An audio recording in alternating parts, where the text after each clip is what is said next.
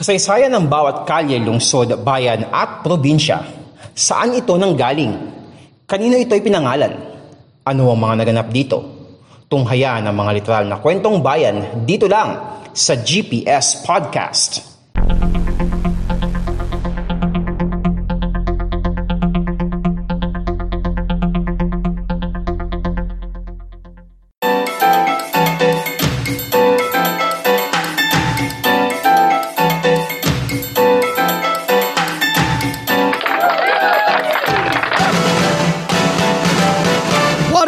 Mga kapodcast!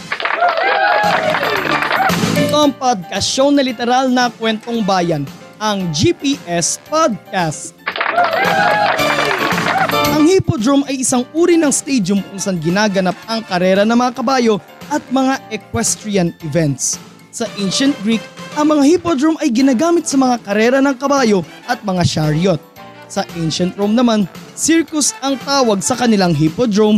Habang ang hippodrome naman sa London na itinayo noong 1900 ay ginagamit naman pareho sa mga circus at mga variety shows. Ang pinakamalaking hippodrome sa sinaunang kasaysayan ng mundo ay matatagpuan sa Constantinople na ngayon ay ang lungsod ng Istanbul sa bansang Turkey na inumpisang itayo ni Septimius Severus noong 203 AD at pinatapos ni Emperor Constantine noong 330 AD. Mula ang hippodrome sa mga Greek words na hippos nang ibig sabihin ay kabayo at dromos nang ibig sabihin ay horse. Ang mga sinaunang hippodrome ng mga Griego at Romano ay pahabang racetrack na hugis letter U at may poste sa gitna na siyang nagsisilbing bakod para sa mga nagkakarera.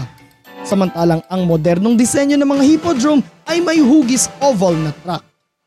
Sa Pilipinas, may mga lugar na minsan sa ating kasaysayan ay naging lokasyon ng mga hippodrome. Kaya naman sa episode na ito mga kapodcast, babalikan natin ang mga dating lokasyon ng mga hippodrome.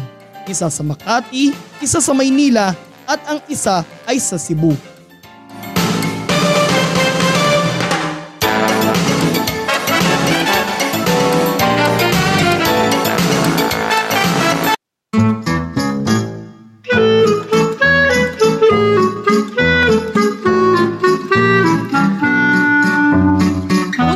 Pag-uusapan ay ang San Lazaro Hippodrome. Sa isang bahagi ng Santa Cruz, Manila, may isang 400 hectares na lupain ang pinagmamay-arian noon ng mga praile noong panahon ng mga Espanyol. Dati itong tinawag na Hacienda de Mayhaligue na kalaunan ay tatawagin ding Hacienda de San Lazaro. Dito matatagpuan ang isang ospital na para sa mga pasyenteng may ketong, ang Hospital de San Lazaro na pinangangasiwaan ng mga paring Pransiskano mula pa noong 1785. Matatagpuan din sa Hacienda de San Lazaro ang Real Monasterio de Santa Clara kung saan ang area nito ay binili ng Manila Jockey Club noong 1900. Bago itayo ang Hippodrome sa San Lazaro, una munang ginaganap ang mga karera ng mga kabayo sa Santa Mesa Hippodrome. Kung kaya't sa may isang kalye doon sa Santa Mesa mga kapodcast, malapit sa may Altura Extension, may isang kalye doon na ang pangalan ay Hippodrome Street. Na itong karera na ginaganap sa Santa Mesa Hippodrome ay organisado rin ng Manila Jockey Club. Taong 1912 nang buksan ang San Lazaro Hippodrome, ang nagsilbing tahanan ng Manila Jockey Club na siyang kauna-unahang racing club sa Timog Silangang Asya na itinatag noong 1867. Kasi mga kapodcast ay kaya nilipat from Santa Mesa to San Lazaro yung racetrack itong hippodrome na ito kasi naghanap sila ng mas malaking venue, mas malaking area. Taong 2001 nang magkaroon ng isang joint venture agreement sa pagitan ng Manila Jockey Club at SM Prime Holdings kung saan ang hippodrome nito ay magiging isang mall. Taong 2005 naman nang buksan na sa publiko ang SM City San Lazaro, ang ikalawang SM Mall sa lungsod ng Maynila. Kasi alam niya naman mga kapodcast, ang unang SM Mall doon ay ang SM Manila na malapit sa Manila City Hall. Nagkaroon din ng joint venture agreement ang Manila Jockey Club at Ayala Land noong 2007 para naman sa mga itatayong office at residential buildings. Samantala, lumipat naman ang Manila Jockey Club sa binuksan noon na San Lazaro Leisure and Business Park sa Barangay Lantik sa Carmona, Cavite noong 2003.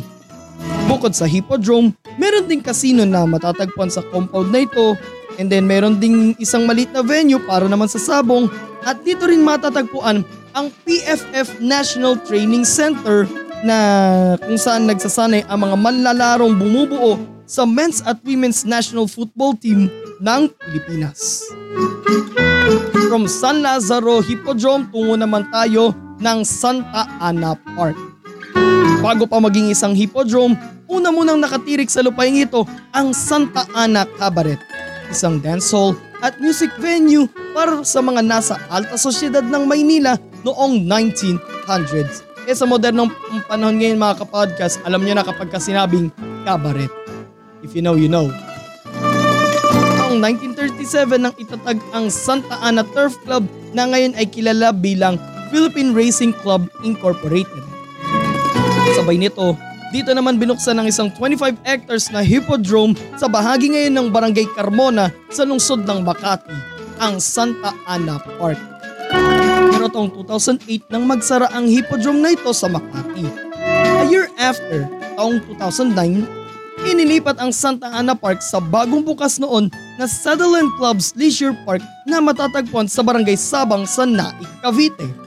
Ang leisure park na ito ay may lawak na 147 hectares. Samantala, nagkaroon din ng joint venture agreement sa pagitan ng Philippine Racing Club Incorporated at Ayala Land, pati ang subsidiary nito na Alveo Land noong 2011, kung saan itatayo ang isang mixed-use entertainment complex sa dating lokasyon ng Santa Ana Park na kilala na ngayon bilang Circuit Makati. May mga matatagpuan ditong indoor theater, shopping mall, hotel, office at residential buildings, football field, skating park at outdoor entertainment area.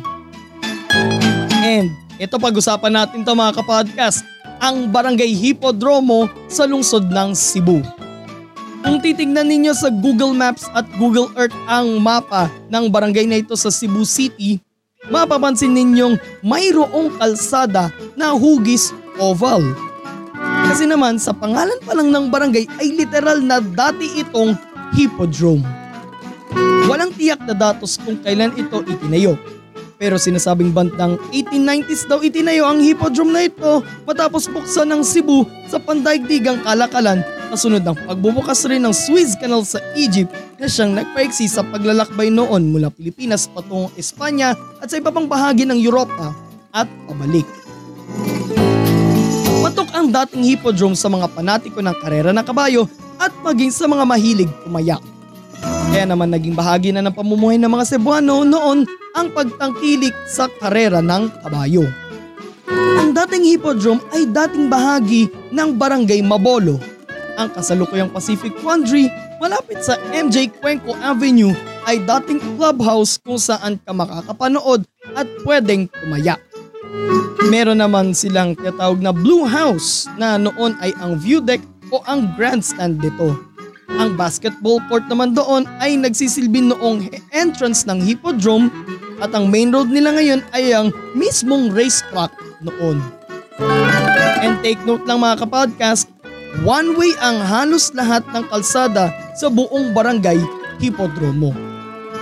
Subalit natigil ang mga karera ng kabayo noong sumapit ang ikalawang digmaang pandaigdig. Matapos ang gyera, sinubukan pa ulit buhayin ang karera ng kabayo doon, pero hindi na ito pumatok pa.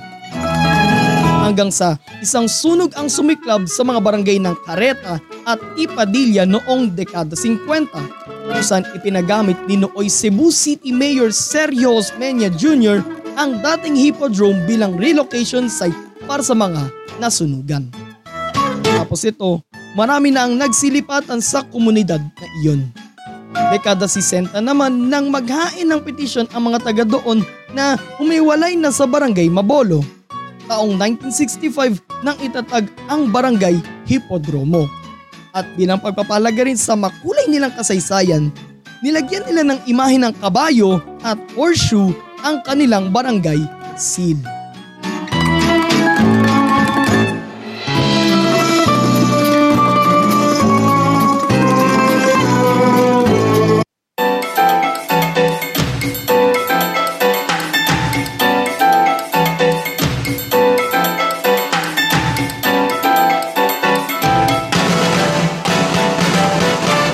Isa sa may tuturing na libangan ng ilang mga Pilipino ang panonood at pagtaya sa karera ng kabayo. Kaya naman kung iikutin mo ang halos lahat ng kalye sa buong bansa, palagi kang may makikitang nagtitinda ng kung tawagin ay dividendazo. Ano yun mga kapodcast? Ito ay isang pulyetong naglalaman ng schedule ng mga karera at kung sino ang mga kalahok na hinete at kanilang mga kabayo.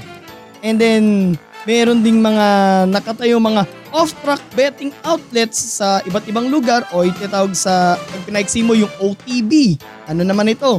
Ito yung lugar na kung saan ka pwede kang tumaya kahit wala ka sa venue. Marahil sa iba, ang karera ng kabayo ay isang sport. Sa iba naman, ito ay isang sugal. Pero ano pa man ang tingin nating mga Pilipino sa ganitong uri ng laro, aminin man natin o hindi, ito ay bahagi pa rin ng ating makulay na kultura at kasaysayan ng ating bayan. Saktong-sakto naman sa suit nating headband kung ano yung pinag-uusapan natin ngayon. Okay, and by the way mga kapodcast, i-flex lang natin itong bago nating mic. Ito ang Mauno XLR Dynamic Microphone PD100. So abangan nyo po mga kapodcast ang unboxing video natin sa ating mga social media accounts ng Podcast ni Mans. So i-flex lang natin to. Napakaganda ng sound quality nito and talagang napakalinaw din ng audio nito. More episodes coming your way, so please follow us on our social media accounts, Facebook, Instagram, and TikTok account Podcast ni Mans. Maraming salamat po sa Mauno para dito sa mic na ito. Ito po ay binili ko sa Shopee. So, yung link nito ay ilalagay ko po sa description sa ibaba ng video natin sa YouTube and ipopost natin ito sa Facebook page natin na Podcastmans. Pati na rin yung unboxing video natin. And bukod sa social media natin, ay mag-subscribe po kayo sa ating YouTube channel na Podcastmans and don't forget to click the notification bell button at mapapakinggan nyo po ang GPS Podcast nang libre sa Spotify, Pocket Cast, Google Podcast, Red Circle, sa Apple Podcast at saka sa Podvine. Ito si Mans at ito ang podcast show na literal na kwentong bayan, ang GPS Podcast. God bless everyone. God bless the Philippines. Purihin po ang Panginoon.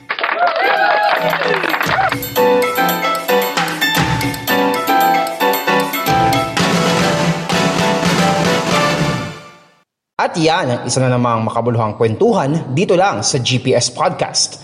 Walang chismisan, kwentuhan lang.